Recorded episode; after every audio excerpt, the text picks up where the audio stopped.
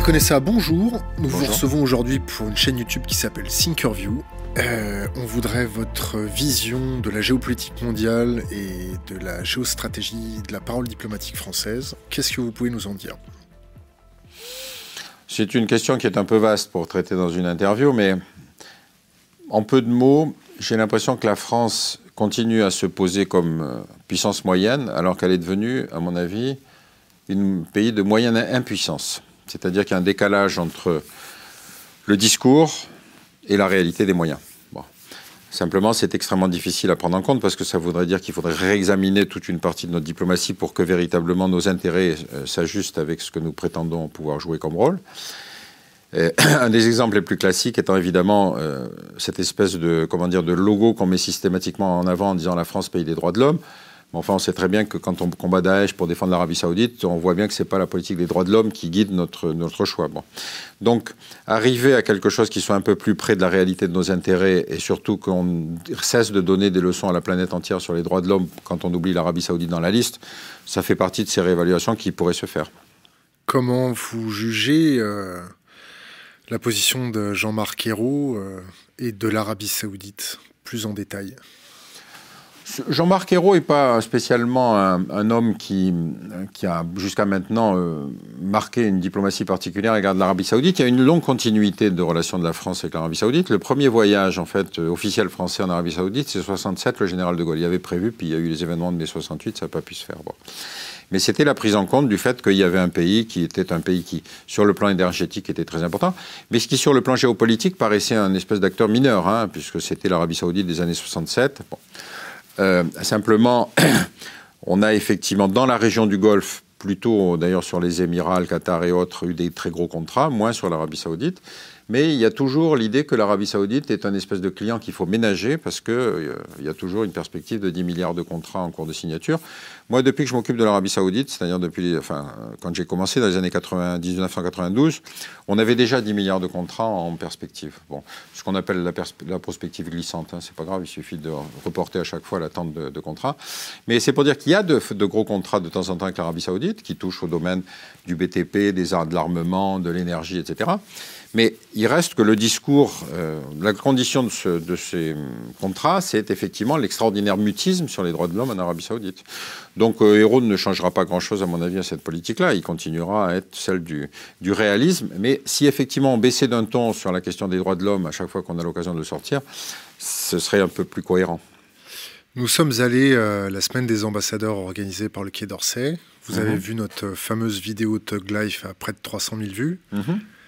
Quel est votre avis sur euh, cette vidéo, notre action ? Est-ce que c'était légitime qu'on se déplace pour poser ce type de questions ? Est-ce que vous comprenez pourquoi on nous a répondu en première réponse qu'on ne voyait pas la, la relation entre le sujet du débat et notre question ? Non, la question est d'autant plus légitime qu'effectivement, ça fait partie de ces contradictions extraordinaires, c'est-à-dire... Euh, on va se lever les bras au ciel à chaque fois qu'il y a une exécution publique en Iran, mais le jour où il y en a quarante-cinq en Arabie Saoudite, dont un, un imam chiite qui n'a rien fait si ce n'est contester le régime, en demandant simplement les mêmes droits pour les chiites que pour les sunnites, hein, c'était l'unique revendication, qu'on se taise là-dessus, c'est fantastique, que pour Raif Badawi, on ait droit à une question orale d'un député, d'un sénateur, Madame Goulet, sur euh, qu'est-ce qu'on va faire pour... Euh, essayer de sauver ce pauvre type qui est quand même condamné à mille coups de fouet et dix, et dix ans de prison. Moi, je crois qu'on peut négocier sur les dix ans de prison parce que le type sera mort au bout des mille coups de fouet. Donc, de toute façon, au moins, on peut obtenir qu'il ne fasse pas ces années de prison. Mais on en est dans ce cynisme-là, c'est-à-dire que quelque chose qui, encore une fois, à l'égard de l'Arabie Saoudite est, de la, est une espèce de, de faillite de, comment dire, de notre ligne diplomatique pour ce qui concerne cette espèce, de, encore une fois, de, de publicité... Euh, continuellement répété sur la France, pays des droits de l'homme, en permanent du Conseil de sécurité. Donc, euh, moi, je me souviens d'un article d'un grand quotidien du soir qui allait au moment où le président actuel est arrivé au pouvoir, disait « Le président Hollande veut changer de portage et donc va abandonner le Qatar pour choisir l'Arabie Saoudite. » Ciel, nous étions effectivement dans un grand bouleversement de la politique extérieure. On est, on est dans une... On est encore une fois dans quelque chose qui fait que ce serait vivable si l'Arabie Saoudite n'était pas le moteur générateur du, du salafisme partout sur la planète.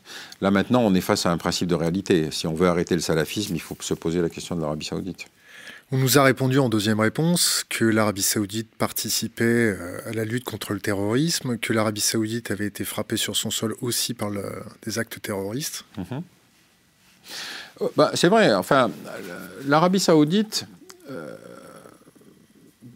a été frappée sur son sol. Elle a été frappée par les radicaux qu'elle a elle-même formés. Parce que rappelez-vous, les premiers attentats sur l'Arabie saoudite, c'est Al-Qaïda, c'est Ben Laden, qui justement reproche au régime d'avoir, d'en avoir appelé aux mécréants pour le sauver. Et ça, c'est une contradiction structurelle de l'Arabie saoudite. C'est que c'est un régime qui a été constitué à sa naissance par une dynastie, les Saouds, et par une famille, les Al-Cheikh, c'est-à-dire les descendants d'Abd al-Wahhab. Bon. Et donc, ces deux entités gèrent la grosse P M E familiale qu'est l'Arabie saoudite. Bon. Et à chaque fois que la dynastie, pour sauver sa tête, en appelle aux mécréants, ça s'est fait en quatre-vingt-onze, ça s'est fait en soixante-dix-neuf pour l'occupation de la Grande Mosquée, et cetera. Et ça se fait encore aujourd'hui. À chaque fois, la dynastie doit se tourner vers ses oulémas pour qu'ils lui trouvent une bonne explication théologique pour cette trahison. Donc, ces oulémas étant aussi habiles que nos jésuites pour arriver à trouver des explications, en échange, la dynastie doit leur donner plus de moyens. Et ce qui m'a beaucoup frappé, moi, quand j'ai écrit mon bouquin, c'est que des gens qui étaient allés en Arabie Saoudite il y a cinquante ans, des femmes en particulier, disaient « Mais à l'époque, les Occidentales n'étaient pas obligés de se voiler, elles pouvaient sortir les bras nus, il y avait des cinémas, et cetera » Or, au fur et à mesure, ces oulémas ont gagné de plus en plus de pouvoir sur la, la société civile saoudienne, qui fait que, par exemple, à chaque fois qu'il y a eu une crise, le durcissement s'est marqué. Après la crise de quatre-vingt-onze, par exemple, il n'y a eu plus un seul cinéma à Riyad, fermé. Euh, il n'y avait plus de bibliothèque, et cetera. Donc vous avez ce pays extraordinaire qui est là aujourd'hui, qui est un pays qui se caractérise par le fait qu'il n'y a pas de librairie, il n'y a pas de, il n'y a pas de bibliothèque, il n'y a pas de théâtre, il n'y a pas de cinéma, il n'y a pas de centre culturel. Vous comprenez qu'effectivement, il vaut mieux aller faire le djihad dans ce cas-là. Au moins, on s'amuse un peu.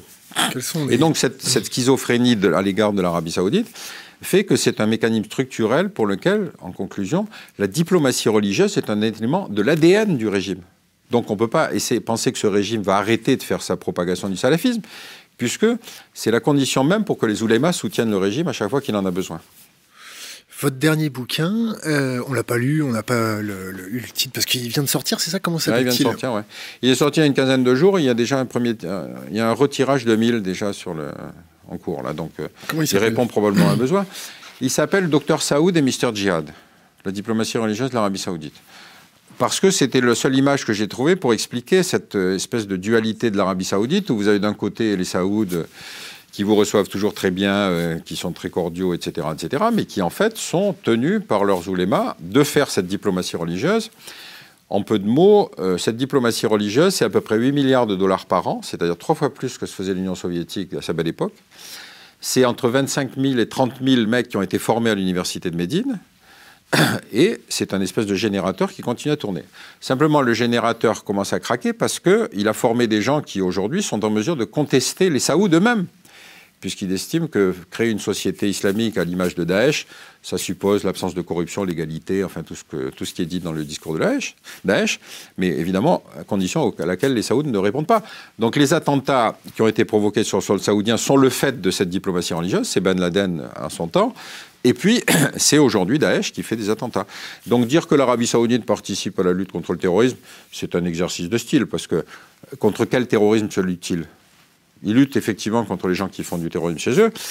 Moi, je suis toujours très amusé par la, l'analyse des universitaires qui font la différence entre le salafisme quiétiste et le salafisme djihadiste. Alors, le salafisme, c'est très simple. C'est un théologien musulman qui m'a défini ça. Il m'a dit, vous savez, le salafisme ou le wahhabisme, comme vous voulez, c'est la version la plus raciste, la plus sexiste, la plus antisémite, la plus misogyne, la plus homophobe et la plus sectaire de l'islam. Ce qui m'a considérablement facilité la vie, puisque j'avais plus besoin de lire les théologiens. J'avais qu'à me placer sur le terrain des idées politiques. Et sur le terrain des idées politiques, le salafisme et le wahhabisme, c'est pareil. Alors, qu'est-ce qui fait la différence entre les quiétistes et les djihadistes? Ben, les quiétistes, c'est « faites pas des attentats chez nous ». Vous pouvez les faire en Israël, vous pouvez les faire ailleurs, mais en tout cas, vous ne faites pas sur le royaume. Donc, c'est « touche pas à mon prince ». C'est ça la différence sur le salafisme quiétiste. Mais c'est un peu comme si on se demandait si Hitler était un nazi quiétiste avant trente-quatre, quoi. C'est à peu près la même question. Non, c'est une idéologie totalitaire, violente, sectaire, raciste, tout ce qu'on veut, qui donc, si jamais elle accède au pouvoir, appliquera un, pou- un, un système qui est totalement intolérable. Et pourquoi, pourquoi Israël est le meilleur ami de, de, de l'Arabie saoudite? Non, meilleur ami, c'est excessif.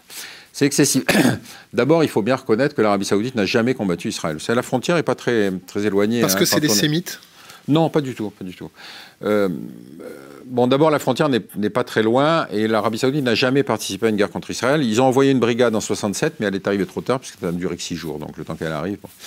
Mais, en gros, ce régime n'a jamais voulu faire la guerre, parce qu'il craignait trop pour sa stabilité interne. Donc, il achète des armes mais ce sont des anxiolytiques, ce n'est pas des armes pour se battre. La première guerre véritable que font les Saoudiens, c'est la guerre contre le Yémen. On y reviendra si vous voulez, mais il faut comprendre pourquoi tout à coup ce pays qui, justement, appelait toujours les autres à la rescousse, se décide à faire la guerre aux, aux chiites. Donc, euh, aller faire la guerre contre Israël, mais c'est risquer un, un retour de bâton beaucoup trop grave. Donc ils ont laissé tous les pays de la périphérie se battre, dans des conditions qui parfois sont tournées au désastre, comme la guerre de soixante-sept. Parfois, on tournait plus ou moins à l'avantage, mais surtout, ils étaient toujours en arrière-fond, avec l'idée de ne pas affronter directement Israël. Ils sont aujourd'hui dans une situation où, effectivement, ils ont besoin d'un allié solide, parce que les révolutions arabes qui ont touché tous les pays de la périphérie, l'Égypte, la Syrie, euh, le bouleversement en Irak, euh, tout ce qui a touché le, la Libye, et cetera, fait qu'une grande partie des acteurs de la région ont disparu. Qu'est-ce qui reste dans le paysage qui, effectivement, ont un minimum de stabilité ? Il n'y a qu'Israël. Donc, la Jordanie, peut-être ? La Jordanie, oui, la Jordanie aussi. La Jordanie, alors, la Jordanie est dans une ambiguïté euh, qui tient justement au fait que c'est un État très fragile et qui a besoin de l'aide saoudienne. Quand les, quand euh, l'ONU a décidé l'opération aérienne contre Daesh, il y avait au départ, bon, il y a trente-cinq pays, mais enfin c'est du baratin. Je veux dire, il y en a en fait, il y en avait en fait seize qui effectivement avaient fourni des armements pour lutter contre Daesh. Ces seize pays, c'était dix pays de l'OTAN plus l'Australie et cinq pays arabes, parmi lesquels l'Arabie Saoudite, le Koweït. Euh, enfin bon. Pour donner une idée de l'importance de la mobilisation militaire de l'Arabie Saoudite, les Saoudiens mettaient autant d'avions que le Danemark et la Hollande réunis. Ce qui est effectivement, pour un pays qui a quatre cent soixante avions de combat, c'est un gros... Ça veut dire qu'ils avaient fourni une quinzaine, je crois, quelque chose comme ça. Bon. Dès qu'ils ont dégagé, décidé de s'engager au Yémen contre les chiites, ils, tous les pays arabes se sont retirés. Donc la Jordanie est dans une espèce de mouvance saoudienne parce qu'elle ne peut pas faire autrement. C'est-à-dire, elle a un million de réfugiés sur son sol, donc il faut de l'argent pour accueillir ces réfugiés. Et donc la, le, le Jordanie ira toujours dans le sens souhaité par l'Arabie saoudite. Quelle est la priorité de l'Arabie saoudite aujourd'hui ? L'Arabie saoudite est contestée par un de ses monstres qui est Daesh. Hein, c'est le, le docteur Frankenstein qui a créé un monstre qui, dont il voudrait bien qu'on le débarrasse. Bon, le problème dans le roman de Mary Shelley, c'est que le monstre il disparaît avec le docteur. Mais nous, on voudrait sauver le docteur pour euh, traiter que le monstre. Et qu'est-ce qui se passe ? Il se passe que Daesh, d'abord, al-Baghdadi s'est proclamé calife. Pour le, le califat, pour le, la majorité des musulmans, c'est une espèce d'horizon mythologique historique. C'était l'âge d'or de l'islam, c'est les quatre premiers califes, c'est la succession de Mahomet, c'est l'époque de l'expansion continue de l'islam.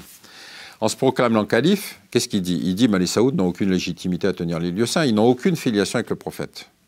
Quand on regarde la titulature d'Al-Baghdadi, lui se revendique directement de la tribu des Koréchis, c'est-à-dire de la tribu du prophète. Bon.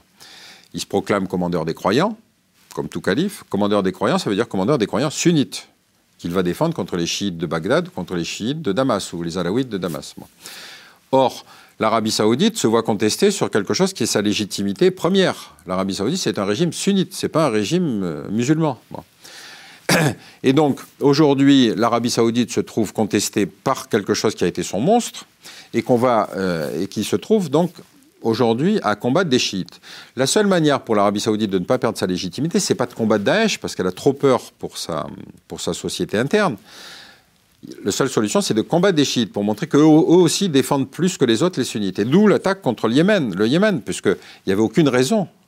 Et donc, c'est là que vous trouvez l'origine de ce silence des Occidentaux sur ce qui se passe au Yémen, pour se dire, regardez, c'est dramatique, on bombarde Alep. Mais je veux dire, le quinze août, il y a eu un bombardement par l'aviation saoudienne d'un, d'un hôpital dans une ville du Yémen qui s'appelle Haps. Personne n'en a entendu parler. Donc on est dans, toujours dans cette espèce de schizophrénie où médias, expli- explications médiatiques, explications politiques, peu importe, il y a effectivement cette espèce de to- tolérance à l'égard de, la, de ce qui se passe en Arabie saoudite. Euh, pourquoi je vous disais que l'Arabie saoudite craint pour sa société interne ? Il faut bien comprendre que l'Arabie saoudite, dans sa constitution première, c'est-à-dire dans la manière dont le régime s'est constitué, quand la, dynastie, quand la tribu des Saouds essaye de conquérir l'ensemble du, de la péninsule, elle va s'appuyer sur des tribus qui sont des tribus de l'intérieur, du Najd, mais la colonisation, quand elle a eu lieu en, dans la péninsule, tant qu'il n'y avait pas le pétrole, c'était une colonisation littérale, littorale. Pardon. Personne ne s'occupait de ce qui se passait dans le désert, on s'en foutait. Bon. Et donc, vous aviez dans cette région des tribus qui se disaient « Mais la véritable islam, c'est celui que nous pratiquons nous, puisqu'eux, ils n'avaient pas changé pendant treize siècles. » C'est l'origine de ce wahhabisme qui est « Il faut revenir à l'islam tel qu'il était pratiqué à l'époque. » Et Abdelwahad va fournir la motivation du djihad pour lutter contre les autres tribus et contre l'Empire ottoman. Donc en fait, dès le début, dans l'histoire nationale saoudienne, le djihad est un élément de la geste nationale. C'est Jeanne d'Arc, Bayard, tout ça accumulé. Bon. Pourquoi je dis ça? Ça explique que les Saoudiens étaient les plus nombreux dans les contingents étrangers en Afghanistan, les plus nombreux dans les attentats du onze septembre, et les plus nombreux aujourd'hui dans les contingents étrangers de Daesh. Donc c'est difficile pour ce régime de se battre contre Daesh, parce qu'il risque de leur fournir en plus des troupes, et il risque en plus de leur fournir des, des terroristes capables de faire des attentats sur le territoire. Ils en ont quand même décapité quarante-cinq euh, récemment, en place publique, hein, parce qu'en Arabie Saoudite, c'est quand même un spectacle. Bon, quarante-cinq, ça veut dire qu'effectivement, il y avait en Arabie Saoudite des gens qui étaient prêts à passer à l'acte, ou qui étaient déjà passés à l'acte contre ce régime. Donc c'est un régime qui est fragilisé par l'environnement, qui est fragilisé par le fait que les révolutions arabes ont porté au pouvoir les frères musulmans, et les frères musulmans et l'Arabie Saoudite ne s'entendent pas très bien. Donc c'est un régime qu'on va probablement porter à bout de bras, et on fait son boulot, c'est-à-dire qu'on se bat contre Daesh. Ne me demandez pas pourquoi on se bat contre Daesh, je ne sais pas. Si c'est on se bat parce qu'il décapite, il coupe les mains des voleurs, il opprime les femmes, ils interdisent l'autre religion pour défendre l'Arabie Saoudite, qui coupe les mains des voleurs, qui opprime les femmes, qui décapite et qui interdit les autres religions, j'ai un petit problème de compréhension. La Syrie, qu'est-ce qu'on peut en dire en ce moment ? Ben, la Syrie, je crois que ça a la caractéristique de beaucoup des crises dans lesquelles on a cru qu'on pouvait faire de la, poli- faire de, de la police internationale. Bon. En gros, après quatre-vingt-onze, quand disparaît l'U R S S, on est dans une espèce d'euphorie qui est... Euh, on sort de la guerre du Golfe, les Russes ont voté favorablement à l'intervention, donc on se dit, maintenant, on entre dans un monde du droit international appuyé par les armées la, occidentales. Bon. Euh, en fait... on va assez rapidement se rendre compte, surtout après le onze septembre, que les choses ne sont pas aussi simples que ce qu'on pensait. Et tout ce qui va s'enchaîner après le onze septembre vont être des interventions militaires. Afghanistan, Irak, Libye et aujourd'hui Syrie, qui vont en faire faire éclater des États qui étaient des espèces d'impostures euh, structurelles. L'Afghanistan, c'est un c'est, pays... C'est Irak et Afghanistan, non? Pardon? C'est Irak puis Afghanistan. Non, non, c'est Afghanistan, puisqu'il y a l'intervention otanienne en Afghanistan, hein. Ensuite l'Irak, ensuite la Libye, et cetera. Euh, L'Afghanistan, c'est un pays euh, qui est très bien défini par un des chefs de guerre qui disait, parce que c'est un pays de chefs de guerre, l'Afghanistan, qui disait on ne peut pas acheter un chef de guerre afghan, mais on peut le louer. Bon, c'est ça, c'est la logique de la guerre en Afghanistan. C'est-à-dire, un jour il est avec vous, le lendemain il peut être contre vous, c'est pas grave, c'est son intérêt propre, mais il n'y a pas de logique de constitution d'un État afghan parce que c'est une structure tribale, parce que chacun est armé et que, en fait, c'est la police est faite par chacun des chefs de tribu. Il y a un code ethnique qui s'appelle le Pashtun, ou je ne sais plus comment, le, le, le code Pashtun, si vous voulez, qui règle les conflits. C'est-à-dire, vous tuez un homme dans ma tribu, donc j'exige de votre part soit le, le, l'exécution de l'assassin, soit des remboursements en chameau, en tout ce qu'on veut. Bon. Cette régulation-là a explosé, puisque, rappelez-vous, on est allé pour constituer un État moderne en Afghanistan. Rapide bilan, plus longtemps que les soviétiques, avec la même présence militaire, plus des sociétés militaires de sécurité, avec une extension de la guerre au Pakistan, puisque les drones américains tuent des mecs dans la zone du, euh, des talibans afghans. Bon. Donc, je ne peux pas dire que c'est un succès. L'Irak, c'est une catastrophe absolue. Euh, la seule sanction qu'a subie le pauvre George Bush... Euh, qui, je vous le rassure, ne passera jamais dans la Cour pénale internationale. Hein. Il fait des conférences tous les week-ends où il joue au golf. Euh, ça a été un jet de chaussures par un journaliste euh, irakien qui manquait d'entraînement. C'est-à-dire qu'il l'a raté, en plus. Mais c'est pour dire si on est dans cette espèce de schizophrénie qui fait qu'on veut faire passer des mecs devant la Cour pénale internationale et qu'on ne veut même pas voir cette espèce de façade extraordinaire qui a été cette, ce mensonge public qu'on a délivré à la tribune générale de l'ONU en disant les armes de destruction massive irakiennes et donc on va justifier l'intervention. Euh, c'est d'autant plus extraordinaire, cette espèce de mémoire euh, auto-effaçable, vous savez, c'est comme les ardoises des gosses, c'est que quand les, Sao- les Russes ont annexé la Crimée, il y a eu un discours de Kerry, secrétaire d'État, disant « c'est inadmissible qu'au vingt et unième siècle, un État envahisse le territoire d'un État souverain ». C'est un Américain qui disait ça, alors que la première guerre du vingt et unième siècle, c'est l'invasion de l'Irak. Bon. Donc c'est pour vous dire que je pourrais être diplomate, c'est-à-dire je pourrais facilement dire une chose auquel je ne crois pas du tout, c'est pas grave, du moment qu'on a la puissance de la parole. La Libye, c'est tellement grave et tellement insécure aujourd'hui que même B H L n'y va plus. C'est vous dire si la situation est grave. Bon. On a réussi à mettre une pagaille terrible. Et donc la Syrie a les mêmes caractéristiques que ces crises, c'est-à-dire dès que l'État a disparu, se retrouvent des logiques internes qui peuvent être des logiques tribales, qui peuvent être des logiques ethniques, qui peuvent être des logiques religieuses, mais dans lesquelles notre légitimité à nous, soit membre permanent du Conseil de sécurité, soit puissance de la bienfaisance, soit pays des droits de l'homme, est nulle. Aujourd'hui, il y a une guerre qui part du Pakistan, l'Afghanistan, l'Irak, la Syrie, le Yémen, Bahreïn et la Somalie, euh, la Somalie et le Nigeria, dans lesquels les chiites et les sunnites se massacrent. Est-ce que vous pensez une minute que nous, chevaliers blancs, on va arriver au milieu de tout ça en disant non, non, non, mais nous allons rétablir la situation? Et donc la Syrie, c'est l'exemple même de, de dossier dans lequel, au lieu de partir d'une analyse de la situation, on a dit non, non, il faut faire respecter les grands principes. Et donc on est aujourd'hui dans cette situation où vous avez d'un côté les Russes qui disent mais le seul moyen de ne pas avoir la crise libyenne, c'est de sauver Assad. Et là, ils ont une certaine constance. Prestation annexe, ils disent de toute façon, si on peut tuer les, les russophones qui sont sur place, ça nous arrange parce qu'ils ne reviendront pas chez nous. Donc, leur, ils continueront à bombarder. Et puis nous, on a à côté de ça, effectivement, la, la, au début, on a hésité. Vous vous souvenez, au début, on disait non, non, mais Assad, c'est le mal, il faut absolument qu'Assad s'en aille. On a même eu un ministre qui a expliqué, ça devait être il y a quatre cinq ans, qu'il ne passerait pas l'hiver, Assad. Bon.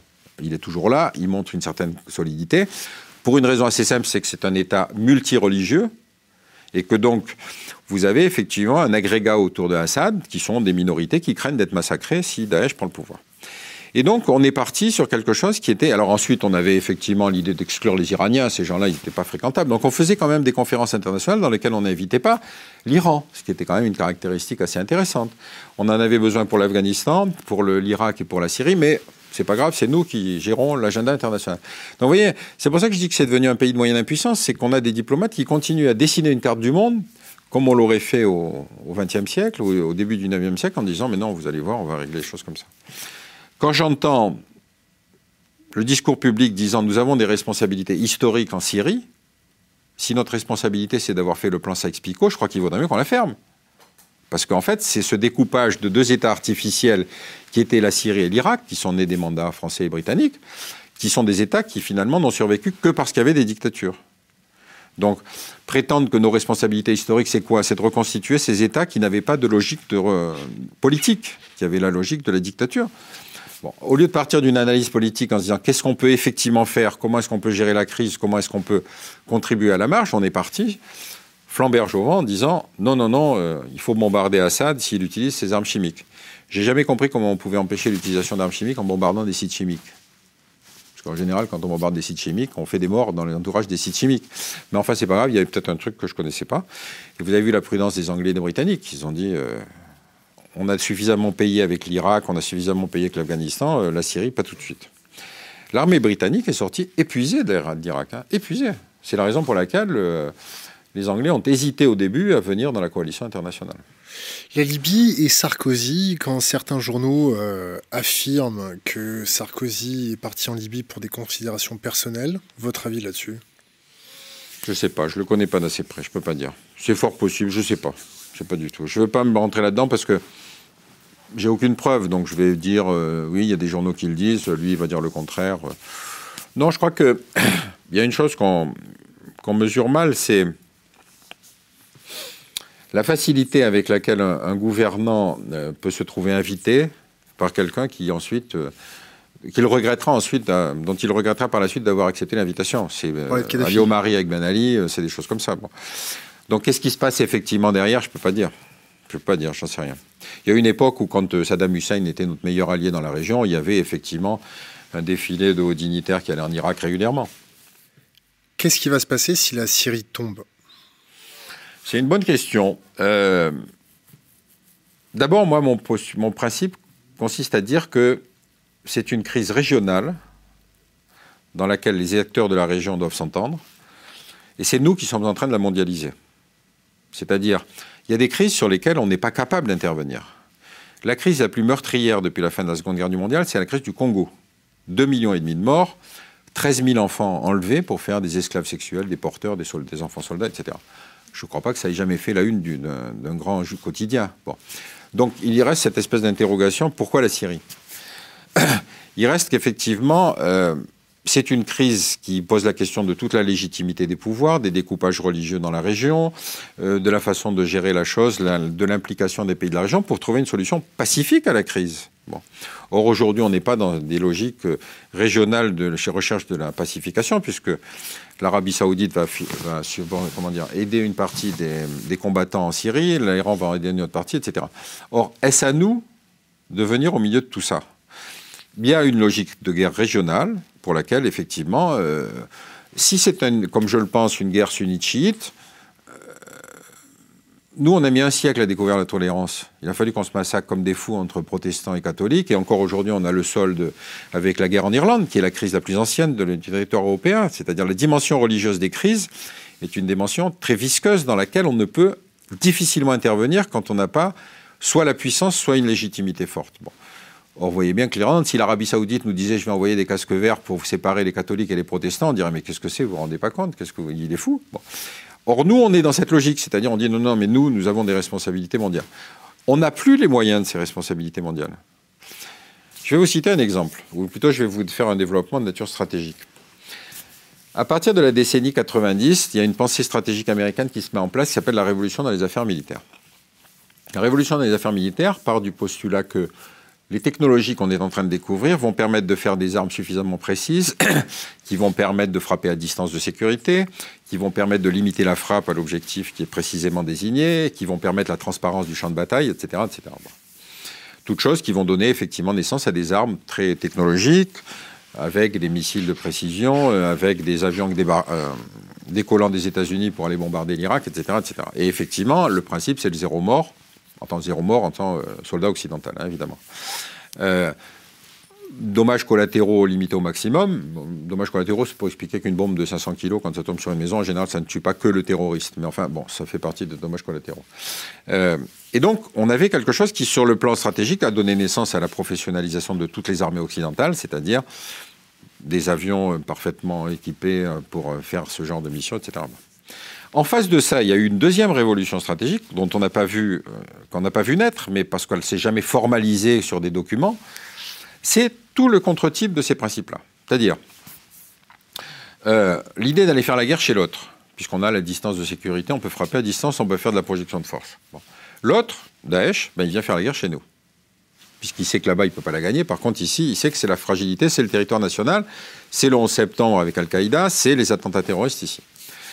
L'idée de faire le zéro mort occidental, c'est vrai, il n'y a pas de soldats français qui sont morts. Simplement, il y a deux cent quatre-vingts Français qui ont été tués dans des attentats, plus cinq cents blessés. Donc ça veut bien dire qu'on est dans une guerre où il n'y a pas de morts euh, en uniforme, mais par contre, il y a des morts civiles. En face de la protection du soldat du zéro mort, le type dit « mais moi, je peux vous mettre des kamikazes qui sont prêts à se sacrifier, qui de toute façon vous atteindront, parce que nous, on s'en fout de nos, nos... Notre sacrifice est supérieur à, à la protection de vos soldats. Bon. » Et donc, on a des, les principes exacts. Par exemple, la transparence du champ de bataille. Ça veut dire qu'avec les systèmes d'interception, et cetera, on est capable de connaître la stratégie de l'autre. Le problème, c'est que l'autre, il ne veut pas se battre. Il ne veut pas de champ de bataille. Il transpose le champ de bataille ici. Et donc, tous ces contre-types stratégiques montrent que ce qu'on croyait être une espèce de percée conceptuelle de la pensée stratégique est en fait aujourd'hui retourné par des principes appliqués par Daesh et qui montrent nos fragilités. C'est du hacking dans la, dans la guerre ? Je ne sais pas si c'est du hacking, non, je crois que c'est des gens intelligents. Vous savez, le, en général, dans la guerre, c'est celui qui a perdu la guerre précédente qui renouvelle la stratégie, hein. Ce n'est pas celui qui la gagne. Parce que celui qui l'a perdu, il se dit comment il faut faire pour ne pas valoriser les arguments de l'autre. Bon. On va parler, on va parler un peu de stratégie, euh, comme vous évoquez le terrorisme. Euh, je vous résume ça d'une façon un peu décousue. Un camion de dix-neuf tonnes...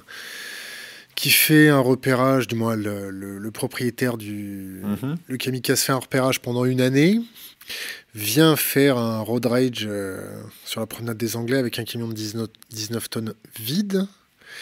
La version officielle est mise à mal par des journaux euh, parce que la transparence au niveau de l'enquête est un peu remise en cause. Euh, quand vous avez une voiture euh, près de Montparnasse euh, qui est retrouvée avec, sans plaque d'immatriculation, avec euh, des warnings, six bouteilles de gaz à l'intérieur, et ensuite une cellule de femmes euh, se fait attraper, est-ce que pour vous c'est un message ? Est-ce que c'est un message de dire voilà, nous sommes infiltrés sur le territoire, nous sommes capables de faire des repérages, du renseignement de terrain et de faire rouler un camion de dix-neuf tonnes vide, mais on écrase tout le monde, nous sommes capables de vous montrer que nous avons des cellules de femmes et on vous met une voiture avec six bouteilles de gaz. À la rigueur, on aurait pu mettre des plaques de raca, histoire de vous appeler plus vite. La voiture est signalée qu'au bout de trois quarts d'heure, une heure, ou un certain temps. Est-ce que vous pensez que ce qu'on appelle les terroristes font du renseignement de terrain et ont un plan diplomatique pour faire passer des messages ? Euh, moi, je ne qualifierais pas l'attentat de Nice de repérage. Hein. Je veux dire, c'était des repérages pour, pour exécution quand même. Ce n'était pas pour dire, regardez, on est là et on vous laisse une preuve qu'on est passé par là. Non, c'était du repérage destiné à faire ce qui s'est passé le quatorze juillet, c'est-à-dire écraser le maximum de gens. Bon. Je pense également que l'attentat, euh, enfin les, les bouteilles de gaz dans le, dans le coffre étaient effectivement aussi la volonté de faire exploser quelque chose. Donc, non, il n'y avait pas de détonateur dessus. Si, rien. parce que si, si, non, c'est beaucoup plus simple. Il y avait une, un truc de mazout, il y avait un verre de truc de gasoil. Bon, on verse le gasoil, on fout le feu au gasoil, au bout d'un certain temps, les, les trucs explosent. Non, le paradoxe, c'est que s'il y avait eu un conducteur au volant, aucun policier n'aurait eu le droit d'ouvrir le coffre. C'est ça l'état du droit aujourd'hui. C'est-à-dire... Même avec l'état d'urgence ? Ah ben même avec l'état d'urgence, oui. Il aurait fallu qu'il demande à un juge le droit d'ouvrir un véhicule parce que c'est du domicile privé, le véhicule. Donc, euh, là, je sors d'une réunion, mais je ne vous en raconte pas le, le truc, mais on est, on est véritablement dans un espèce de... Comment dire ? Il y a un Anglais qui nous a qualifié de manière assez intéressante. Il dit euh, « Ce pays qui aime tant les idées, c'est-à-dire la réalité des faits, on s'en fout. » Attention, il faut qu'on parle des principes. Et donc, aujourd'hui, on dit qu'on est en guerre, mais simplement sur des choses aussi futiles que le, simplement la possibilité, s'il y a un véhicule abandonné, d'ouvrir le coffre, si jamais le conducteur est au bout, si le type ne veut pas l'ouvrir, ce genre de choses. On a vu le cas réalisé où, effectivement, il y aurait pu y avoir un attentat. Euh, sur ce qui concerne le renseignement de terrain, moi, je travaille en ce moment sur le, la revue francophone de Daesh, qui s'appelle Dar al-Islam. Effectivement, il y a quelqu'un ici qui contribue à la rédaction de Dar al-Islam. C'est-à-dire quelqu'un qui fournit des analyses pour montrer qu'ils sont des intellectuels qui partagent les vues de Daesh, qui sont capables de montrer comment réagit la société française aux attentats de novembre, et cetera. Donc, de toute façon, Daesh a toutes les capacités à faire du renseignement de terrain ici parce que, encore une fois, la, ré... le, comment dire, la pénétration salafiste qu'on n'a pas voulu voir pendant des années, est aujourd'hui très très présente dans le territoire français. Bon. Dans quelle proportion ? On estime qu'il y a à peu près douze, entre douze et quinze mille salafistes aujourd'hui en France. Salafistes, alors encore une fois, c'est un qualificatif difficile parce que ce n'est pas écrit sur la carte d'identité, mais ça veut dire de gens qui aujourd'hui vivent dans des agrégats dans lesquels il y a une stratégie de ghettoisation. C'est-à-dire, comment est-ce qu'on constitue des endroits dans lesquels on coupera cette partie de la communauté française musulmane du reste de la société ? Alors comment ça se passe ? Ben, ça se passe avec une stratégie politico-religieuse, c'est-à-dire qu'à chaque fois qu'on fait une revendication, on explique que si la République refuse cette revendication, c'est parce qu'il n'aime pas l'islam. Alors c'est très astucieux, je vais prendre un exemple. Piscine de Lille, vous connaissez tous l'histoire. Euh, la mairie de Lille, à un moment, à la demande de femmes qui obèses ou de femmes qui ne voulaient pas être embêtées à la piscine, demande des heures réservées aux femmes. Bon. La mairie accorde, et puis comme la piscine est dans le sud de la, de, la, de la ville, il y a des femmes musulmanes du quartier qui demandent à s'inscrire, puisque c'est des heures réservées aux femmes. Bon. Puis ensuite, elles demandent qu'on obture les baies vitrées, parce qu'on peut les voir de l'extérieur. Puis ensuite, elles demandent que tout le personnel soit musulman, ou en tout cas, que ce soit des hommes. Puis ensuite, elles demandent que ce soit des heures réservées. C'est ça la stratégie politico-religieuse de, des salafistes. C'est-à-dire, comment est-ce qu'à un moment, on va présenter un refus de la République ou d'une autorité publique comme une activité qui refuse les droits de l'islam ? Moi, j'ai été invité au Salon du Bourget, euh, et il y a une femme qui m'a posé, qui m'a dit « Mais moi, la République m'empêche d'aller à la piscine. » Je dis « Madame, c'est pas la République qui vous empêche d'aller à la piscine, c'est votre religion, ne confondez pas, ne renversez pas la charge de la preuve. » Parce que, encore une fois, les salafistes considèrent que la loi de Dieu est supérieure à la loi de la République, donc il n'est pas question d'obéir à, la, à des, des règles de contrainte ou des règles d'application qui euh, vont leur être présentées par leurs penseurs comme quelque chose qui est évidemment dicté par le Coran. Bon. Lecture du Coran caractéristique des salafistes, c'est-à-dire lecture littéraliste, dans laquelle on dit « mais si c'est écrit comme ça, c'est que rien n'a bougé, rien ne doit avoir bougé depuis, tout le reste c'est une perversion, perversion de, la, de la lecture du prophète ». Donc euh, on est aujourd'hui avec un, un, un vivier salafiste qui est en France assez important. Il est d'autant plus important et notre, la, notre société est d'autant plus fragile que la France est le pays qui a la plus grosse communauté musulmane, la plus grosse communauté juive, la plus grosse communauté chinoise, la plus grosse communauté arménienne, de tous les pays de l'Union européenne, c'est-à-dire que c'est un pays intégrateur et qui a des problèmes avec une partie de la communauté musulmane que sont les salafistes. Or, tout le discours consiste à dire que notre modèle d'intégration ne fonctionne plus. C'est quand même assez paradoxal, c'est-à-dire que c'est un pays qui, justement, a intégré et continue à intégrer, parce qu'il y a toute une élite de la communauté musulmane qui, aujourd'hui, fournit ses artistes, ses écrivains, ses acteurs de théâtre, ses, ses cadres moyens, ses banquiers, ses entrepreneurs, et cetera. Mais quand même, la vue est focalisée sur cette partie-là, qui est la partie la plus urticante de la société française. Bon. Et donc, le discours politique, pendant longtemps, consistait à dire « nous avons la loi de dix-neuf cent cinq, et donc nous, avons, nous sommes un pays laïque, donc euh, on a une espèce de barrage. Euh, » En fait, on a laissé faire, on a laissé faire beaucoup de choses, on s'est laissé enfermer dans une espèce de problématique de la mise en accusation du modèle laïque français en disant « c'est islamophobe ». Le... Fondamentalement, la chose a changé avec les attentats. C'est-à-dire que les attentats ont fait tout à coup un espèce de basculement de l'opinion publique française qu'on a, par exemple, constaté dans les entreprises. C'est-à-dire que dans les entreprises, par exemple... J'ai vu le cas dans les, à la, enfin, j'ai entendu le cas de la R A T P qui, par exemple, avait à un certain moment des demandes tout à fait légitimes, de, par exemple, de salles de prière dans des lieux de repos. Bon. La R A T P a accordé les salles de prière, mais par exemple, dans le quatre-vingt-treize, où il y a une forte communauté musulmane, notamment beaucoup de conducteurs musulmans, après, les types ont dit « oui, mais on ne veut pas serrer la main des femmes ». Donc, du coup, la R A T P a dit « bon, ben, on ne serre plus la main dans les ateliers », ce qui est quand même assez surprenant. Bon. Puis ensuite, ça a été « mais on ne veut pas être sous l'autorité d'une femme ». Puis après, maintenant, dernière revendication, c'est « on ne veut pas s'asseoir dans un bus qui a été conduit par une femme avant ». Donc, vous voyez, on a une espèce de logique de la progression pour la ghettoisation, c'est-à-dire, il y a un moment où il faut que nos règles s'imposent. Bon, le basculement s'est fait avec les attentats, notamment après novembre, où tout à coup, on a dit, bon, ça suffit, maintenant, il faut effectivement remettre les choses à plat. Notre situation est moins pire que d'autres pays. Euh, Lesquels ? le, Je prends le cas de la... La Ligue islamique mondiale a été le bras armé de la diplomatie religieuse saoudienne. La Ligue islamique mondiale a été créée à l'époque où les pays du Golfe avaient très peur de Nasser. Nasser, c'était le nationalisme arabe, c'était le socialisme arabe, et cetera. Et Nasser avait des mots très durs contre les pays du Golfe. Bon. Donc il crée la Ligue arabe, il s'appuie sur l'université Al-Azhar pour faire un islam euh, moderniste, euh, il crée... Euh, il y a une troisième structure qu'il crée, mais en la, face à laquelle l'Arabie saoudite... Et puis il va évidemment prodiguer le panarabisme. Bon. Son discours va marcher, puisqu'effectivement, il va marcher en Libye, en Syrie, en Irak, les parties basses, il va marcher en Algérie, et cetera.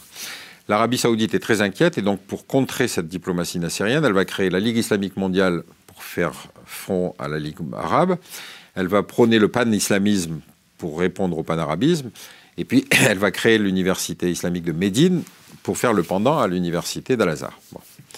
Et donc, la Ligue islamique mondiale est le bras armé de l'action diplomatique saoudienne. La Ligue islamique mondiale a fait dans les années deux mille, ou j'ai oublié la date, je le cite dans le bouquin, mais un congrès au Canada dont la thématique était comment faire avancer l'islam dans les pays occidentaux. Et ils arrivaient à la conclusion que le bon modèle, c'est le pays communautariste. Donc ils prenaient l'exemple de Belgique, l'Angleterre, du Canada, et cetera, en disant si des communautés ont des droits, les musulmans doivent avoir les mêmes. Ce qui, sur le plan juridique, est inattaquable. Bon. Et donc la revendication de la Ligue islamique mondiale s'est traduite en particulier par la demande de création d'écoles coraniques, et la création de tribunaux islamiques. Au Canada, les Ukrainiens, par exemple, ont un droit civil qui leur est propre, donc ils ont leurs tribunaux. Donc la revendication de la, de la Ligue islamique mondiale, c'était d'avoir le pendant pour la communauté musulmane. Quel est le problème qu'on a constaté? C'est que, par exemple, en Angleterre ou aux États-Unis, on s'est aperçu que dans les écoles qui sont financées par la Ligue islamique mondiale, c'est le programme saoudien qui s'applique. Le programme saoudien, c'est-à-dire racisme, sexisme, voilà, enfin, je ne vous, vous fais pas la liste, euh, il suffit de se reporter, on prend toutes les cases noires et c'est tout bon. Euh, voyage scolaire, c'est pèlerinage à la Mecque, interdiction de fêtes et les, les fêtes religieuses non musulmanes, enfin tout ça. Bon. Donc, en fait, une école qui fabrique des bons démocrates avec du racisme, du sexisme, de l'antisémitisme, de l'homophobie, de la misère. Voilà. Donc, ça a alerté les structures de contrôle quand même. En Angleterre, il y a des rapports de la, du corps d'inspection qui sont très sévères sur ces écoles coraniques. Tribunaux islamiques, ça partait là aussi d'une idée assez simple, c'est effectivement le droit civil est un droit euh, qui peut être inspiré de la charia. Et donc, des musulmans qui veulent respecter la charia peuvent très bien être jugés par des tribunaux islamiques. Bon. Le problème, c'est que, euh, notamment dans le droit du divorce, ou dans le droit du, du mariage, si vous voulez, euh, dans le droit coranique, si vous frappez votre femme, c'est du droit civil. Si vous, au Canada, si vous frappez votre femme, c'est du droit pénal. Donc, c'est pas tout à fait... Il y avait des problèmes de contradiction entre les, les droits. Et donc, au Canada, ils sont revenus complètement en arrière. Parce qu'ils se sont aperçus qu'en fait, ces revendications qui paraissaient légitimes donnaient lieu, en fait, à des diffusions d'idées qui étaient totalement anti-républicaines, anti-constitutionnelles, et cetera. Donc nous, on, dans ce sens-là, on a été protégés par le fait qu'on a toujours refusé les revendications euh, corporatistes. Et même un ministre de l'Intérieur a refusé que la Ligue islamique mondiale soit admise au C F C M, au Conseil français du culte musulman. Donc ça nous a protégés dans une certaine mesure, parce qu'on n'a jamais eu à accepter, des, on n'a jamais accepté quoi que ce soit correspondant à des écoles coraniques gérées par l'Arabie saoudite, ni des écoles, ni des tribunaux islamiques.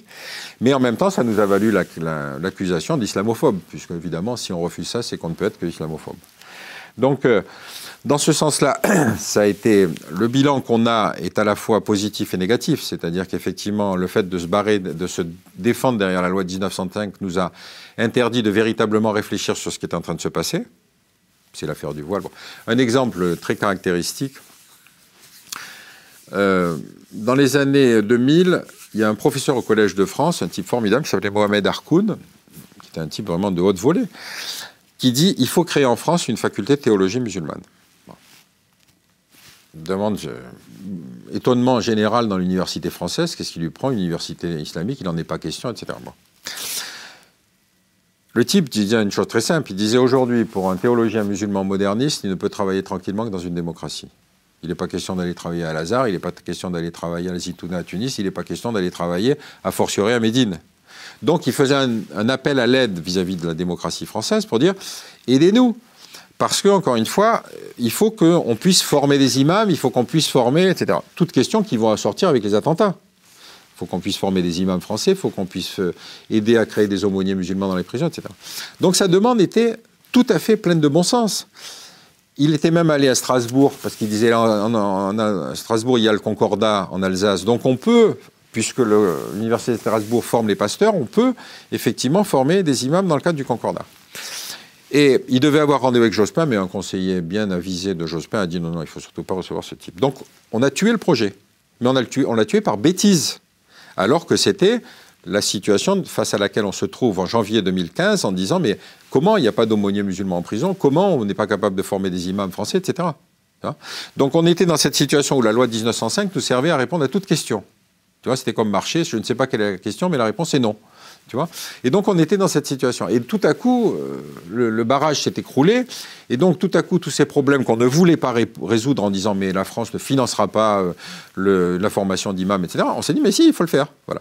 Donc ce principe de réalité, il a été, en, comment dire, malheureusement imposé par les attentats. Vous parlez d'attentats. Euh, le prochain se matérialisera sous quelle forme, à votre avis ? Oh ben la stratégie ça... du terroriste, c'est toujours de choisir l'endroit qui est le moins protégé et qui va être le plus médiatisé. La définition de, de Chalian et de Aron sur le terrorisme est la version la plus simple, c'est-à-dire le terrorisme est un acte de violence dont l'effet psychologique et médiatique est supérieur à l'effet stratégique. Voilà, ça veut dire on va pas, euh, les États-Unis ne sont pas écroulés après le onze septembre. Par contre, effectivement, l'effet médiatique et psychologique a été gigantesque. Bon. Donc, par nature, le terroriste a toujours l'initiative du choix de l'endroit et de la modalité. Puisqu'on peut mettre des soldats absolument partout, de euh, toute façon, euh, ce sera peut-être sur un match de football de deuxième division, ou ce sera peut-être... Euh, à Rungis un... Pardon ? À Rungis. Ça peut être à Rungis, ça peut être n'importe où. La question, encore une fois, c'est d'être sûr de médiatiser complètement. Bon, personne ne pouvait imaginer le, le, le scénario du quatorze juillet à Nice. Je ne suis pas d'accord. Bah, euh, peut-être, enfin, c'est plus facile a posteriori de dire euh, que c'était, c'était prévisible. Je ne sais pas. Moi, je ne suis pas... Les services de renseignement, on, ils ont droit, à, comme ils sont obligés de se taire, ils ont toujours droit à un procès, en général à posteriori, parce qu'on dit, vous ne faites pas votre boulot. Moi, si, ils vous... font très très bien leur boulot. Pardon ? Ils font très très bien leur boulot. Ben oui, justement. Donc, euh, dire qu'ils n'ont pas prévu ou dire qu'ils n'ont pas pu empêcher, euh, c'est mal connaître le métier du renseignement, quoi. Enfin, reçu... moi, quand je suis face au bilan français, c'est-à-dire deux cent cinquante morts et plus de huit cents blessés en dix-huit mois, et aucun soldat français tué, je serais personnellement en droit de m'interroger pour savoir si notre diplomatie est adaptée. Mais aujourd'hui, la question n'est pas posée. Le seul ministère qui ne s'est livré à aucune autocritique après les attentats de janvier et novembre, c'est le Quai d'Orsay. Pour vous, là, on est en, en campagne pour deux mille dix-sept. Ouais. Pour vous, euh, qui est le, le meilleur candidat pour gérer le problème ? Ça, alors vraiment, je n'ai aucune idée, parce que je ne les connais pas suffisamment d'assez près. Euh...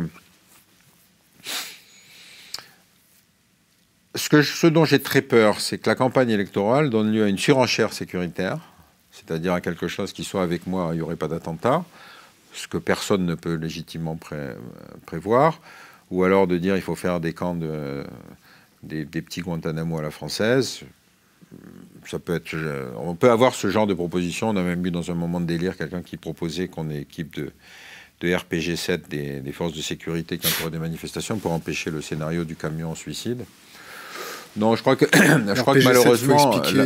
Pardon un, un R P G, il faut expliquer peut-être, tout le monde ne sait pas ce que c'est. Oui, un R P G, c'est, un, c'est, ce, c'est le, l'arme portative anti-char. C'est-à-dire celle qui un L R A C, c'est ça?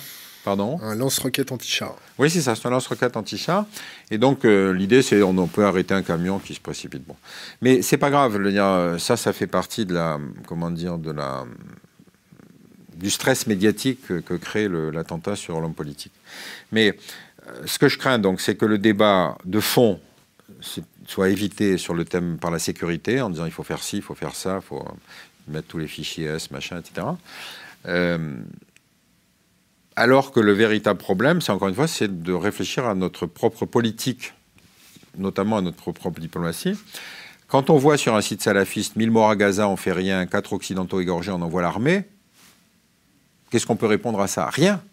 C'est-à-dire que, véritablement, on a un système de double standard qui irrite tous les musulmans, pas seulement les salafistes. Ce double standard, il est évidemment toujours de se dire, mais dès qu'il y a un truc dans le monde arabe, de toute façon, on va envoyer de l'armée. Bon. Donc, on revient à quelque chose qui est, qui est fondamental, à mon avis, dans le débat politique, mais qui, aujourd'hui, je ne vois pas beaucoup pointer, c'est qu'il faut probablement revoir notre politique extérieure et notre manière d'envoyer du militaire à chaque fois qu'on ne sait pas quoi faire. Les flux de migrants. Alors, les flux de migrants... C'est, un, c'est une situation, effectivement, qui est très dramatique humainement. Moi, évidemment, je, comme je m'occupe plutôt de la région, je suis plus scandalisé par le fait que les pays du Golfe n'accueillent pas de migrants. Euh, et il faut les comp- que l'Arabie Saoudite euh, accueille un million de, de réfugiés. Non, l'Arabie Saoudite accueille des réfugiés, mais en les triant.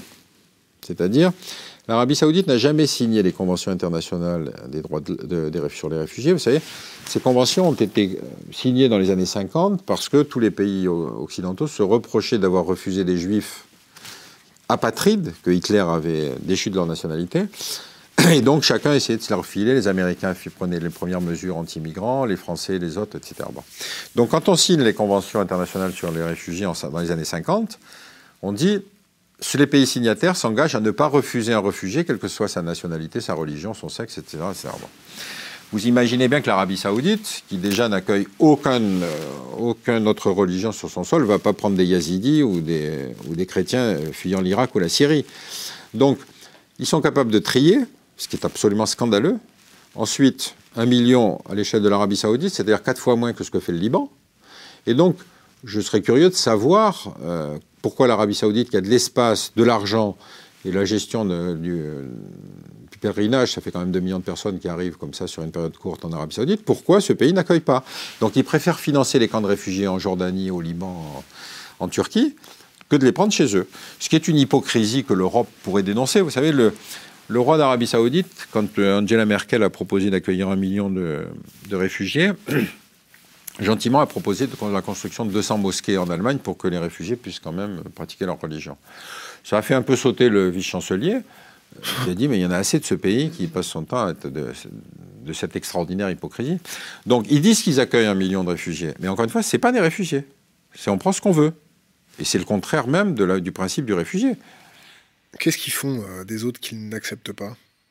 Ah ben, les, les pauvres, ils n'envisagent même pas de venir, parce que euh, les, les Érythréens, les Éthiopiens, vous imaginez, qui ne vont pas aller en Arabie Saoudite, comme eux-mêmes expulsent les Somaliens et des gens comme ça, c'est-à-dire que, par exemple, l'Arabie Saoudite, à chaque fois qu'il y a une baisse des prix du pétrole et qu'il y a un problème de, de ressources, ils ont une technique assez simple, ils expulsent les travailleurs immigrés, comme les travailleurs immigrés font tout dans ce pays. Qui ne payent pas, d'ailleurs, je crois bien. Ah ben, ça dépend. Ça, des fois, c'est privé, des fois, c'est public. Mais celle-là, c'était plutôt des cas de, de, de salariés d'entreprises privées. Bon. Dans les années passées, il leur est arrivé comme ça d'expulser un million de Somaliens, Éthiopiens et Érythréens.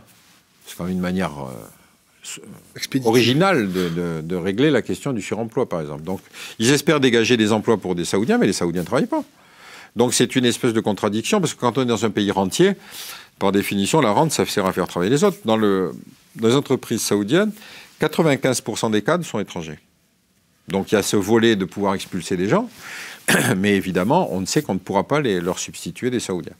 Donc, pour revenir à la question, ils, ils trient, encore une fois, il y a des gens ne viennent pas parce qu'ils savent que de toute façon, ils ne seront, euh, seront pas acceptés. Vous savez, moi, il y a un truc qui m'a frappé sur la... Je me suis posé la question de savoir quelle était la différence entre le salafisme et le wahhabisme. Bon, il n'y en a aucune. Il y a deux petites nuances, quand même, qui sont intéressantes. La première, c'est que L'Arabie Saoudite donc fait venir des cadres religieux pour les former à l'université de Médine. Et euh, c'est son université Lumumba, si on doit la comparer avec un autre grand système de propagandistes.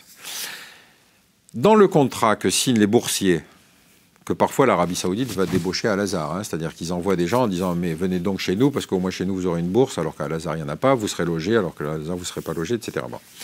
Donc ils débauchent des gens pour les faire venir chez eux, mais dans le contrat qu'ils signent, il y a l'obligation de retourner ensuite dans son pays pour faire de la prédication. Ça veut dire, la Oumma c'est bien, mais si vous avez le passeport saoudien, c'est mieux. Donc, contrairement à ce qui se dit, l'Arabie Saoudite, tous les musulmans savent que c'est pas le, le pays de l'islam. C'est le pays des Saoudiens. Enfin, des gens qui ont un passeport saoudien. La deuxième différence entre Daesh et l'Arabie Saoudite, effectivement, c'est ce qu'on peut appeler le salafisme quiétiste, c'est-à-dire les oulémas sont là pour dire surtout pas d'attentat sur le territoire. Ça, c'est haram. Ça, c'est pas bien. Voilà, c'est ça. Alors, il y a un truc qui est très original quand même, c'est que les Saoudiens se vantent, par exemple, d'avoir un programme de déradicalisation très efficace. Ils estiment qu'ils ont quatre-vingt-quinze pour cent de réussite. Pourquoi on ne l'exporte pas en France? Ah ben attendez, parce que le problème, il est assez simple, c'est de transformer des salafistes en wahhabites. Donc évidemment, on peut avoir quatre-vingt-quinze pour cent de réussite dans ce cas-là. C'est pas vraiment le programme transposable en France. Les flux de migrants euh, en France, comment on va les gérer ? Ça, j'avoue que je ne sais pas. J'avoue que c'est très, c'est une question extrêmement difficile, surtout qu'on sait qu'on n'a pas arrêté la pompe quand même. Hein. Non, y en a, on n'en a accueilli que trente mille là, cette année, c'est ça, trente mille? Je ne sais pas, je ne connais pas les chiffres. Donc euh, le, la question des migrants, je ne la connais pas bien. Ce qui est certain, c'est qu'on n'a pas arrêté le, on n'a pas arrêté le, le flux. D'autant que dans les migrants, il y a des réfugiés de la guerre, mais il y a aussi des réfugiés économiques. quatre-vingts pour cent, et puis il y a évidemment une partie des mecs qui ont fait les attentats de novembre aussi. Donc ça fait beaucoup quoi, de questions à gérer en même temps, quoi. Le, au niveau de, du renseignement et du traitement de, des fichesses, des, des signalements, comment ça se passe en France? Je ne sais pas. Je ne peux pas répondre à ça. Moi, je ne suis pas dans les services. Je ne sais pas comment ça se passe. Le, le, le fichier S est un fichier qui, qui retient des choses de nature très différente. Ça peut être soit des gens soupçonnés de salafisme avec préparation d'un attentat terroriste, ça peut être un trafiquant de drogue, ça peut être... Euh, euh, ça peut être toute forme de délinquance. Ce n'est pas, pas seulement le terrorisme. Un écologiste, non?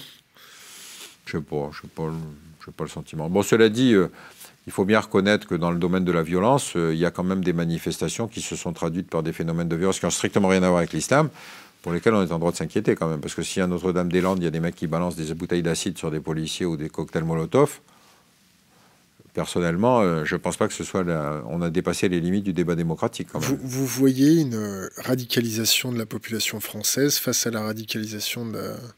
de... L'islam radical? Oui, oui. Les radicalismes fonctionnent en miroir. Hein. De toute façon, s'il y a un radicalisme d'un côté, il y a un radicalisme de l'autre. Euh, la montée du Front National est aussi euh, expliquée en partie par ce fait.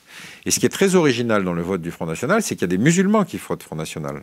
Parce qu'ils disent, il y en a assez qu'à chaque fois on parle de l'islam pour parler des salafistes. Et donc ils disent, au moins le Front National a une logique claire. Alors, on n'est pas d'accord avec les mesures, mais euh, par exemple, le, le débat sur le mariage pour tous a été alimenté notamment par les manifestations contre la loi, à la fois par des associations catholiques et par des associations musulmanes. Comment ça va se traduire dans le domaine du vote? Ça se va traduire par le fait que Hollande est élu avec quatre-vingts pour cent du vote musulman, et en fait, on va avoir probablement aujourd'hui une, ré une répartition beaucoup plus significative du vote sur l'ensemble du champ politique, et probablement plus à droite qu'à gauche. Donc, on est dans cette situation où la montée des radicalismes se font en miroir, hein, c'est-à-dire vous avez à la fois les identitaires d'un côté et les salafistes de l'autre, et cetera. Et c'est vrai que si le débat politique, il est en train de se centrer aujourd'hui sur le thème qu'est-ce qu'il faut faire pour réprimer? Pour réprimer ou pour encadrer? Non, pour réprimer, c'est-à-dire comment est-ce qu'on arrête cette propagation du, du salafisme dans la... dans le monde musulman. Donc ça suppose une analyse sociologique de ces mécanismes de diffusion, de ces subventions, et cetera et cetera. Vous savez qu'en France, on n'a aucune loi, par exemple, qui permette à la Cour des comptes ou à l'inspection des finances de contrôler une association qui reçoit des subventions de l'étranger. C'est-à-dire qu'on ne peut vraiment pas mettre les... Non, non, il n'y a aucun droit. Si c'est une association à but non lucratif, euh, personne n'a le droit de s'en mêler. Qu'est-ce que vous pensez du général Picmal qui a été radié des cadres de l'armée pour une organisation euh, de manifestations anti-migrants? Rien. Enfin, la République a fonctionné. Il, il a dépassé les clous. Il a été radié des cadres de l'armée, ouais. Enfin, il devait être en deuxième section, d'ailleurs, je crois, non? Il était déjà en retraite. Mais tu es déjà en retraite, je crois. Ouais. Ouais, ouais. Non, enfin, je veux dire, là, la, la République a fonctionné. Ce qui aurait été grave, ce qui aurait été grave, c'est qu'effectivement, il soit dans les cadres encore et qu'effectivement, on pense qu'il y avait dans l'armée des gens qui étaient sur. Et, et le fait de lui interdire de, de porter l'uniforme, de reporter l'uniforme. Je sais pas. Bah, ou... Est-ce que ça va radicaliser toute une frange de droite française? Ben, la radicalisation, de fait, elle existe, mais je ne suis pas sûr que ce soit la frange traditionnelle de droite traditionnaliste. Hein. Le problème de la poussée du Front National, c'est que c'est l'ancien électorat du P C. Parce que, paradoxalement, les gens qui sont au contact de ce bouleversement que représente la poussée du salafisme, moi j'ai une ancienne secrétaire qui me tient régulièrement au courant de ce qui se passe dans son quartier, elle habite Aubervilliers depuis des années, et c'est ces gens-là qui vont, ben, paradoxalement, voter Front National. Parce qu'encore une fois, vous avez dans le cinquième, sixième et septième arrondissement des gens qui vous font de la théorie, et puis en fait, vous avez des gens qui vivent leur quotidienneté avec les difficultés que ça représente. Donc euh, le, le vote du Front National, c'est un vote populaire. Si vous aviez à laisser un conseil pour les jeunes générations... Moi, j'avoue que je suis un peu désespéré parce que ma génération, c'était celle du militantisme pour la libération des femmes. On constate que dans les départs en Syrie, il y a trente pour cent de femmes qui parfois se marient par Internet, donc euh, là il y a une espèce de gap que j'ai du mal à expliquer. Euh, il y a une espèce de, comment dire, de, euh, de rejet de la, de la vie démocratique, puisque dans les conversions, par exemple, il y a un basculement dans un système totalitaire où tout à coup on a, une, on a l'adhésion à un système qui est véritablement révolutionnaire. C'est-à-dire comment changer tout le système. Bon. Or, euh, je trouve que notre système est incapable de se réformer. C'est-à-dire... On a un Parlement dans lequel on a une, une députée qui vote avec un bracelet électronique. Ah, c'est énorme, ça. On a un, un mec qui a appris que les impôts existaient, il l'a découvert quand il a failli être nommé secrétaire d'État.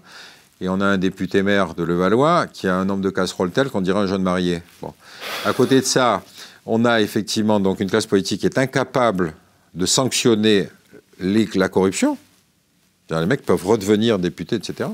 On a un corps électoral qui les réélit quand même, il ne faut pas oublier ça. On a, là aussi, mais ce n'est pas propre à la France, j'étais dans une réunion de patrons, je leur ai dit, mais à chaque fois qu'un patron se vante de l'augmentation qu'il s'est fait donner, au lieu de se vanter du nombre d'emplois qu'il a créé, vous faites partir des mecs en Syrie, parce que votre société est injuste. Les mecs étaient soufflés qu'on leur dise ça en face. Bon. Mais c'est ça notre société, c'est-à-dire c'est une société de l'hypocrisie qui se vante sous le principe de l'individualisme. Et on s'étonne que des jeunes se disent, mais moi je pars dans un projet collectif. Bon. Donc, euh, si j'avais un message à adresser, ce serait aux vieux cons qui nous dirigent, plutôt qu'aux jeunes. Parce que les jeunes, ils, ils le subissent, ce système. Ils le subissent. La réussite individuelle, regardez combien gagne un tel, combien gagne un tel, et cetera. Quand vous avez des mecs qui sont à la troisième génération de chômeurs, on peut comprendre que ça finisse par les irriter, cette, cette société. Mais elle est très satisfaite d'elle-même. Elle est la société de la futilité. Regardez ce qu'a fait Rihanna par rapport à ce qu'a fait machin. Par exemple, un truc qui est... Quand il y a eu le, le scandale d'Abu Ghraib, vous vous souvenez, la prison, euh, bon, dans lequel des soldats américains, hommes et femmes, humiliaient des Irakiens, mis en prison, en les, en les couvrant d'excréments, enfin, en les, les humiliant publiquement, et cetera, et cetera. Bon. Oui. La question qui était posée, au fond, c'est que, dans la société américaine, mettre un mec à nu, à la limite, bon, ça fait partie d'une technique d'interrogatoire classique. Mais dans la société musulmane, la décence est, une, est un principe. Et l'indécence n'est pas obligatoirement une valeur. Donc, ce qui a beaucoup sensibilisé dans la rue arabe, c'est le fait qu'on puisse humilier des hommes, chefs de famille, devant des soldats, pour rien, simplement pour les humilier. Et donc, se demander à certains moments si nos valeurs sont véritablement les valeurs qu'on doit diffuser partout sur la planète, ça supposera un examen critique qu'on n'est pas prêt à faire. Pour finir mon bouquin, je suis allé dans un pays charmant qui s'appelle le Kyrgyzstan. Je ne vous dis pas où c'est parce que vous rechercherez sur la carte. Le Kyrgyzstan est un pays qui est né donc de l'éclatement de l'U R S S. Euh, et je discutais avec l'ambassadeur. Donc c'est un pays d'une dizaine de millions d'habitants, euh, composé de Kirghizes, d'Ouzbeks, de Tadjiks, et cetera. Euh, l'ambassadeur m'expliquait qu'il avait reçu instruction du Quai d'Orsay de, de les solliciter, de demander aux autorités politiques locales quel était le droit des L G B T en Kyrgyzstan. Il a dit non, j'y suis pas allé. Ben voilà. On est dans un monde où on se dit, mais attendez, il faut quand même expliquer euh, au monde entier euh, quelles sont les véritables valeurs. Euh, je ne crois pas que la question des transsexuels quand, quand... en Kyrgyzstan soit un problème sérieux.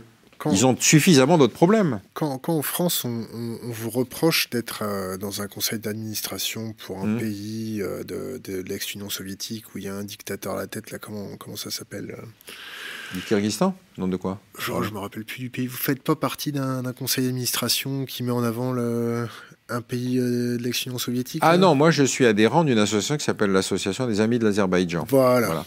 Alors... J'ai essayé d'expliquer, parce qu'un jour, il y a un journaliste qui m'a posé la question. Moi, j'emmène des entreprises dans un pays pétrolier. J'emmène des entreprises françaises. Hein. Bon. J'estime que c'est mon boulot. Euh, une des entreprises que j'ai amenées fabrique des nutriments pour le bétail. Je ne suis pas sûr que ça pose des grands problèmes d'atteinte aux droits de l'homme. Bon. Et donc, on est dans cette situation. Vous avez des gens qui, ici, sans bouger leur cul, qui contribuent nullement à ce que l'économie française se dynamise, vous expliquent, attention, ce que vous faites n'est pas bien. Mais j'ai été vendre des armes en Arabie Saoudite, en d'autres temps, j'ai été vendre des armes dans un certain nombre de pays du monde. Donc il y a un moment où il faut arrêter de penser que tout notre critère de jugement, ça va être de savoir si les gens avec lesquels on signe sont bons ou pas. Parce que si on se réduit à discuter uniquement avec les démocraties, d'abord il n'y a aucune démocratie qui pratique ça, aucune. Un pays comme l'Allemagne nous a dépassé plusieurs années en matière d'exportation d'armement. Personne ne s'est plaint en Allemagne de ça. Bon. Donc on est sur des... Je vous dis, ce type, cet Anglais qui a écrit ce bouquin sur ce pays, qui aime tant les idées, c'est une caractéristique du système français. On vous explique, attention, ce que vous faites, c'est vraiment pas bien. Vous dites, mais euh, descendez sur terre, mon ami, descendez sur terre. Qu'est-ce qu'il faudrait pour améliorer les choses ? D'abord, je pense qu'il faudrait que nos élites... D'abord, une des originalités du système administratif français, c'est qu'on peut être contrôleur sans jamais avoir été acteur. Hein. Quand on sort bien de l'E N A, on va direct au Conseil d'État, à la Cour des comptes ou à l'inspection des finances. C'est quand même original. On pourrait penser que c'était le cas en Union soviétique si on avait la carte du parti, mais non, là, c'est le système français. Bon. Donc, une administration dans laquelle il vaut mieux être contrôleur qu'acteur, ce n'est pas une administration qui va être en prise sur la réalité, puisqu'on risque de se faire sanctionner par quelqu'un qui n'a jamais travaillé. Bon. Euh, ensuite, il y a quelques principes comme ça, qui sont des principes aberrants de la société française. Moi, j'ai été... Euh, j'ai travaillé cinq ans dans les tribunaux administratifs. Alors, par exemple, dans le droit administratif français, un silence de l'administration. Vous demandez un truc, il y, y a silence. Ça peut être soit une décision de refus, soit une décision de, de, d'accord, soit une, pas de décision du tout. Je prends les exemples. Aux impôts, vous estimez qu'on vous a demandé trop d'impôts, vous écrivez, on ne vous répond pas, il faut quand même payer. Ça veut dire que ça équivaut à une décision de refus, de, de rejet de votre lettre. Vous êtes en permis de construire, vous demandez un permis de construire, au bout d'un certain temps, on ne vous l'accorde pas. Si on ne vous l'accorde pas, ça veut dire que vous l'avez, donc c'est une décision positive. Quand le, l'État vous doit de l'argent et que le dossier est sous le coude du contrôleur financier, si le contrôleur financier ne fait rien, il n'y a aucune décision qui naît. Ça veut dire que dans ce cas-là, vous ne pouvez strictement rien faire. Donc quand vous êtes dans un système où, au lieu de dire c'est l'inaction qui est sanctionnée, vous avez un système dans lequel l'administré ne peut rien comprendre. Parce qu'on va dire, attendez, j'ai demandé, on m'a dit oui, l'autre fois on m'a demandé, ça veut dire non, l'autre fois on m'a, je demande et on, ça ne veut rien dire du tout. Bon. Donc on est dans un système dont il faudrait revoir les fondements pour que cette, cette, ce système s'adapte à la réalité. Quand je vous dis, par exemple, que sur l'affaire de la voiture avec les cinq bonbonnes de gaz, un policier n'aurait pas eu le droit d'ouvrir le coffre, ça vous montre combien notre droit est un droit du principe et non pas un droit de la réalité. C'est pas une violation des droits de l'homme que savoir si, dans un état d'urgence, un policier, il peut ouvrir le coffre d'une voiture abandonnée sans avoir à solliciter un juge qui lui-même est surchargé de boulot, qui va regarder s'il faut accorder le truc avant que la voiture n'explose. Mais ça, ça peut aussi nous protéger de certains abus. Oui, mais le paradoxe aujourd'hui, c'est que l'abus n'est pas obligatoirement celui de l'État. Aujourd'hui, des entreprises comme Google, Yahoo, et cetera ont beaucoup plus de pouvoir que n'importe quel État pour contrôler notre vie privée. Enfin, vous le savez mieux que moi. Donc on est dans un truc où on a un héritage. C'est une persistance rétinienne, on appelle ça. Vous savez, ça date de l'époque du communisme où on pensait que le monstre, c'était l'État. Mais l'État, on l'a bridé dans ses modes d'action, au point parfois de le rendre totalement inefficace. Et puis par contre, on peut avoir des acteurs privés qui ont des pouvoirs qui sont très largement supérieurs. Enfin, euh, Assange l'a suffisamment montré, c'est-à-dire qu'il y a effectivement des tas de trucs, on l'a vu avec Yahoo régulièrement, on s'est aperçu que Yahoo fournit ses données à la N S A, donc on est dans un système où les acteurs privés peuvent être aussi dangereux que les acteurs publics. Donc il faut qu'on revoie un peu notre logiciel. Euh, est-ce que vous avez des questions à nous poser ? Non, moi j'aime bien le boulot que vous faites, parce que c'est un espace d'expression libre, euh, et surtout, euh, je suis un peu, je suis effrayé par le politiquement correct. Je suis effrayé. Je vais vous citer un exemple, parce que je le cite toujours, celui-là, et je trouve qu'il est désespérant. À l'époque Sarkozy, le gouvernement proposait le rapprochement des fichiers génétiques de la gendarmerie et de la police. Il y a eu une levée de boucliers, comment atteinte aux droits de l'homme, comment euh, les libertés publiques, et cetera. Entre le débat... Et le moment où les fichiers ont été rapprochés, il s'est passé deux ans. pendant lesquels Guy Georges, l'assassin du dix-neuvième, a tué deux femmes en les violant. J'ai jamais entendu un défenseur des droits de l'homme s'excuser. Parce que ce n'était pas une atteinte aux droits de l'homme. Parce que le rapprochement des fichiers génétiques, on a découvert que ces, ces fichiers étaient dans les, les stocks de la gendarmerie, qu'ils n'avaient pas le droit de les communiquer à la police. Donc, on est sur un monde qui est totalement décalé. C'est devenu une profession à temps plein d'être défenseur des droits de l'homme aujourd'hui. Mais c'est aussi peut-être nécessaire, dans le sens où la, la situation économique française euh, se complique, que partout en Europe, des gouvernements un petit peu radicaux sont en train d'émerger, et que c'est peut-être aussi nécessaire de faire attention à, à ce type d'émergence euh, d'États plus totalitaires que d'habitude. Oui, mais le, la définition de droit de l'homme est une définition fondamentalement nationale. Je vais prendre un exemple. Euh, les Anglais, pendant longtemps, la carte d'identité, ou les Américains, la carte d'identité, il n'en est pas question. Parce que c'est un contrôle de l'État sur la vie privée. Bon.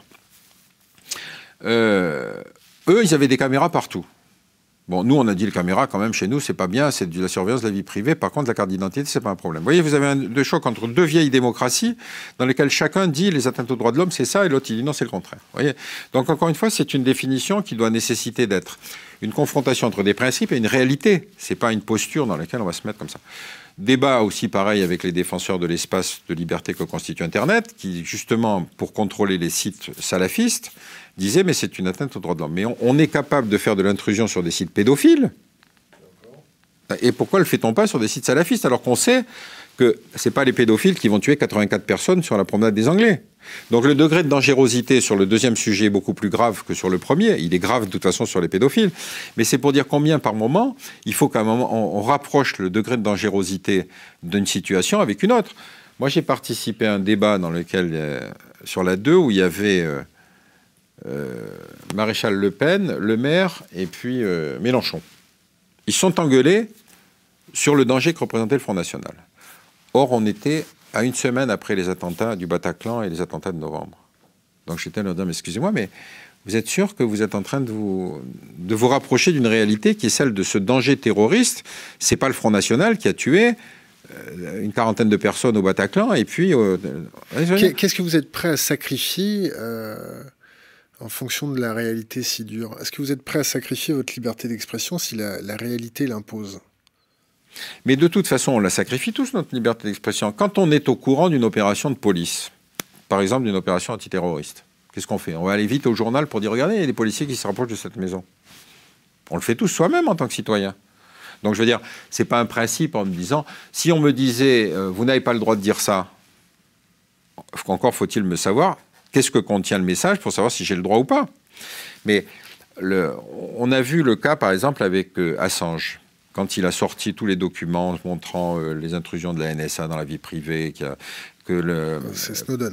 Euh, Snowden, quand, il a montré, euh, toutes les, quand Assange a montré tous les, les excès en Irak, et cetera. Bon. Collateral damage. Hein? Collateral damage. Oui. Là, à ce moment-là, vous aviez des, des gouvernants qui disaient « mais c'est inadmissible, l'action publique doit nécessiter un minimum de secret ». Mais on disait « non, non, c'est pas vrai, c'est le contraire. L'action publique a au contraire besoin de transparence, notamment quand elle est en situation de guerre. Parce que les motivations de la guerre et les modalités d'action, c'est absolument essentiel. Tandis que là, on est dans un système où les hommes politiques disent « mais ça ne se passera pas comme ça, nous allons envoyer l'armée, et cetera » Ce qui est exactement la connerie qu'il ne faut pas faire quand on est dans un, face à un truc terroriste. Moi, j'ai toujours en tête le, l'exemple du début de la guerre d'Algérie. Un couple d'instituteurs dans les Aurès qui allaient rejoindre leur poste. L'autobus est arrêté. Le, les premiers euh, félagas tuent les, le couple d'instituteurs. À ce moment-là, toute la classe politique se lève, euh, unie. Euh, ça ne se passera pas comme ça. Nous allons envoyer l'armée. Vous connaissez la suite, euh, la fin du match. Bon. Et donc, on est dans des situations comme celle-là. La liberté d'expression, c'est un moment de dire « mais attendez, excusez-moi, il faut peut-être réfléchir avant d'agir ». Mais ça veut dire que le tempo médiatique ne peut pas être celui qu'il est aujourd'hui, le tempo politique ne peut pas être celui qu'il est aujourd'hui. Ça veut dire qu'il faut qu'on retrouve des hommes d'État. Je ne sais pas comment ça naît, les hommes d'État. Pierre Conessa, merci. Merci à vous.